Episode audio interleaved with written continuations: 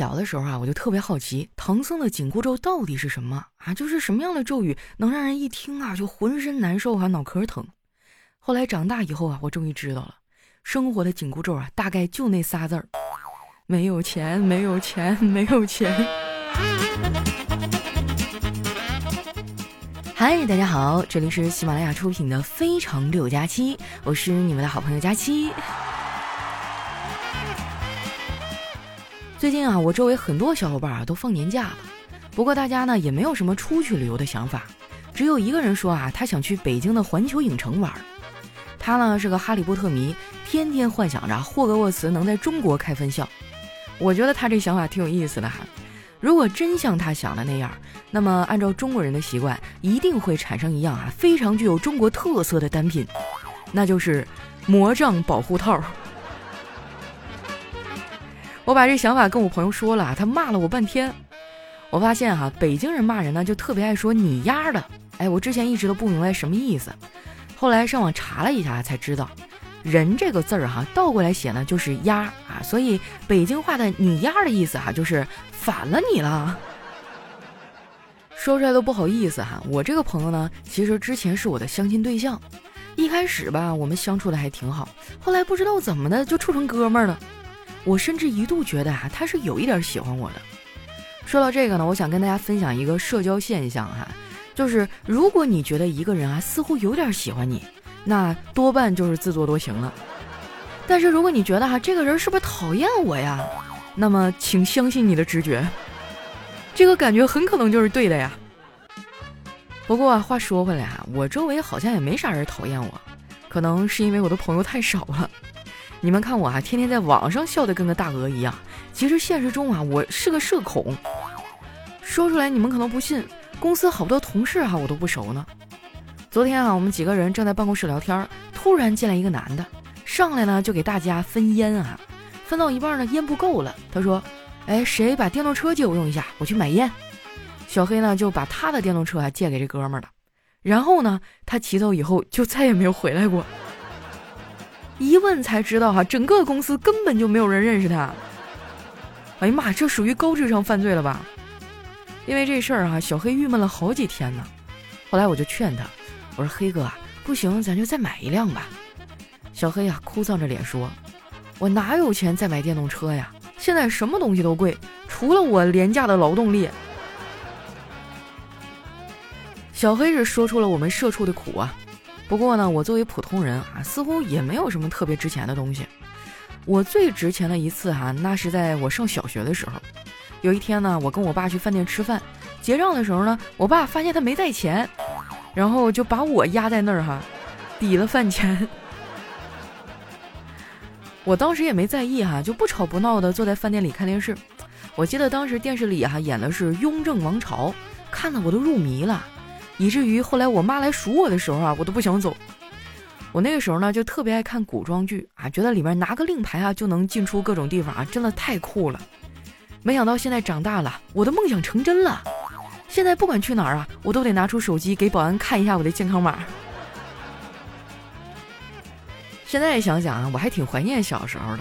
那个时候呢，我无忧无虑啊，天天就知道傻笑。上学的时候啊，我也特别的单纯。稍不留意呢，就会陷入别人的圈套。有一阵子啊，我们数学老师上课经常拖堂，搞得我们上厕所都来不及。后来呢，同学们决定啊联名举报啊，我是第一个签的字儿。最后啊，那封信居然真的交到了校长的手里。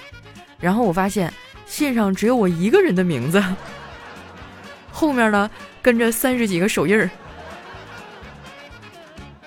那一次啊，我爸在校长室里待了两个多小时。回家之后啊，就狠狠地揍了我一顿，揍的我是好几天都没下来炕呢。即使这样哈，我平时犯的事儿也是爱找我爸，不爱找我妈，因为男人和女人的生气方式不一样。男人生气呢，就像放鞭炮啊，砰的一声就结束了；而女人生气啊，就像是点蚊香，持续高温，圈圈循环，没完没了啊。不过呢，话说回来哈，人的脾气呢，会随着年龄的增长发生改变。我爸现在脾气就好多了，尤其是对他孙子孙女啊，那说话都是轻声细语的。妮妮最近啊上幼儿园大班了，开始学习一些文化知识。他们幼儿园哈又是出了名的内卷，作业特别多。昨天放学的时候啊，我就问那小丫头，我说宝贝儿，今天有作业吗？妮妮啊点点头说有。我又问什么作业呀？这我哪知道呀？黑板上都是字儿，我又不认识。后来我问了好几个家长啊，我才知道作业的具体内容。不问不知道，一问吓一跳啊！现在的孩子是真累哈，幼儿园呢就开始学什么加减法、英文单词了。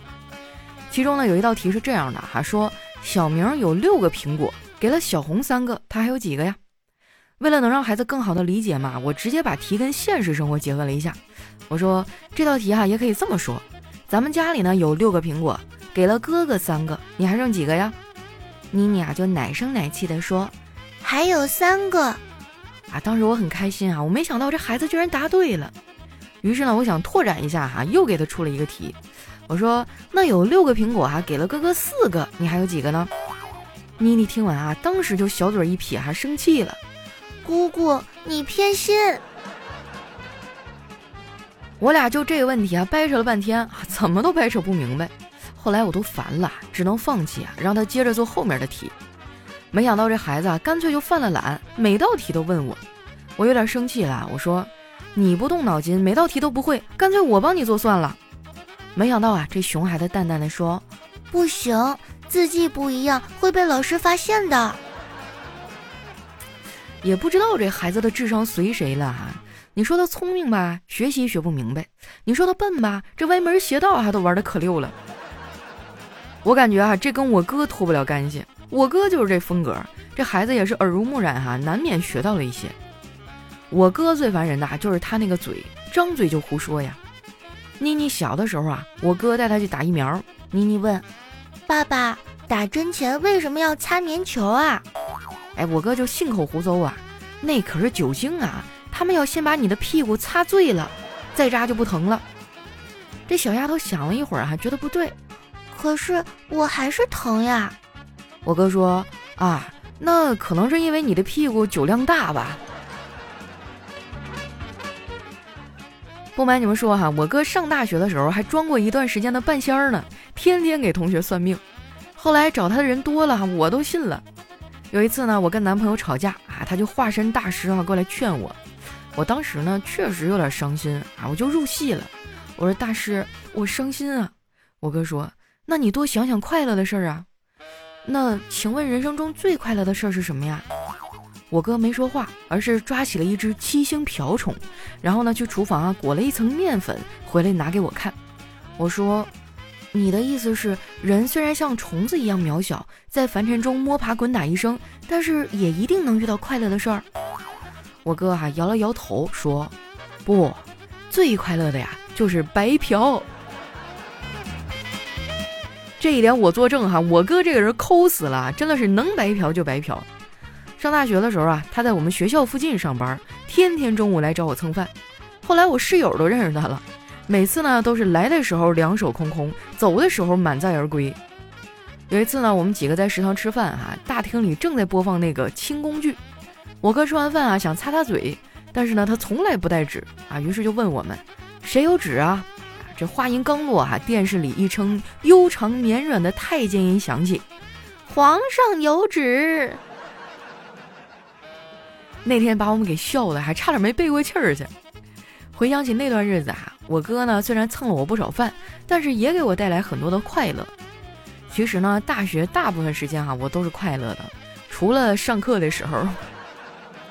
像我这种学渣吧，上课真的太难受了。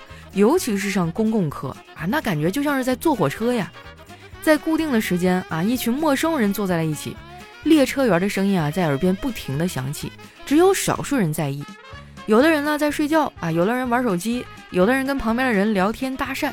到站以后呢，人们一哄而散，很少有人去欣赏沿途的风景，只是关注着列车何时到站。不过呢，凡事都有两面啊，公共课呢还有一个特殊的功能。就是可以帮助单身狗脱单，我就在上公共课的时候被一个学弟表白过，真事儿啊！哎，我当时特别震惊，出于本能呢，我就拒绝了他。我说我比你大好几岁呢，咱们不合适。没想到他说，学姐，我觉得我们挺合适的。那句话说得好，女大三抱金砖，女大三十送江山呐。后来在他的不懈坚持下，我接受了他。谈了恋爱之后，我才发现我们俩的三观哈居然差了那么多。那个时候基本上天天吵架，搞得我是遍体鳞伤啊。那时候我年轻啊，就特别倔，总是试图说服和改变他。现在我长大了，我发现人是很难被改变的。所以我现在的处事原则啊，就是非必要不费力证明自己，无利益啊不试图说服他人。这应该就是属于精神上的节能减排了。反正我现在哈对啥都不执着，凡事都看得很开。我哥呢看我整天吊儿郎当的，就有点看不下去。他劝我说：“老妹儿啊，你别干啥都三分钟热度，放弃有十五笔啊，但是坚持呢有十六笔。你看，其实坚持啊只比放弃多一点，一笔之差，结果就是天壤之别啊。所以为什么不坚持下去呢？”我说：“大概是因为猝死有十七笔吧。”其实哈，我也不是什么都不坚持，我一直都在坚持买买买啊！我不仅自己买，哎，我还拉着我的小姐妹一起买。我感觉返利公众号丸子幺五零啊，应该就是我们最常打开的公众号了。我还把邀请好友的海报啊发给了丸子他们。现在他们买东西啊，我也能拿到相应的返利。上个月底我们聚餐的钱就是返利提现出来的。如果说你也网购啊，那一定要关注一下我的返利公众号丸子幺五零。四喜丸子的丸子，阿拉伯数字一百五，啊，俗话说得好啊，沙子里淘金，积少成多嘛。你千万不要小看每次省下来那点钱啊，时间长了，那也是一笔不小的积蓄啊。关键是你老婆还不能发现。所以哈，没关注返利公众号丸子幺五零的朋友，抓紧时间去关注一下，关注完记得置顶哈，咱赶紧用起来哈。好了，那今天节目到这里啊，就接近尾声了啊！喜欢我的宝贝儿呢，记得关注我的新浪微博和公众微信啊，搜索主播佳期，是佳期如梦的佳期。现在呢，咱们每周更新四期节目啊，一定要点关注、点订阅啊，这样才能第一时间收看到我节目的更新。嗯，然后现在喜马新出了一个送月票的功能，据说月票越多啊，这节目的排名就越靠前。兄弟们，能不能是吧，动动你们发财的小手，给我点一下子，我也想上上排行榜呢。谢谢大家，那今天我们的节目就先到这儿啦，咱们下期再见，拜拜。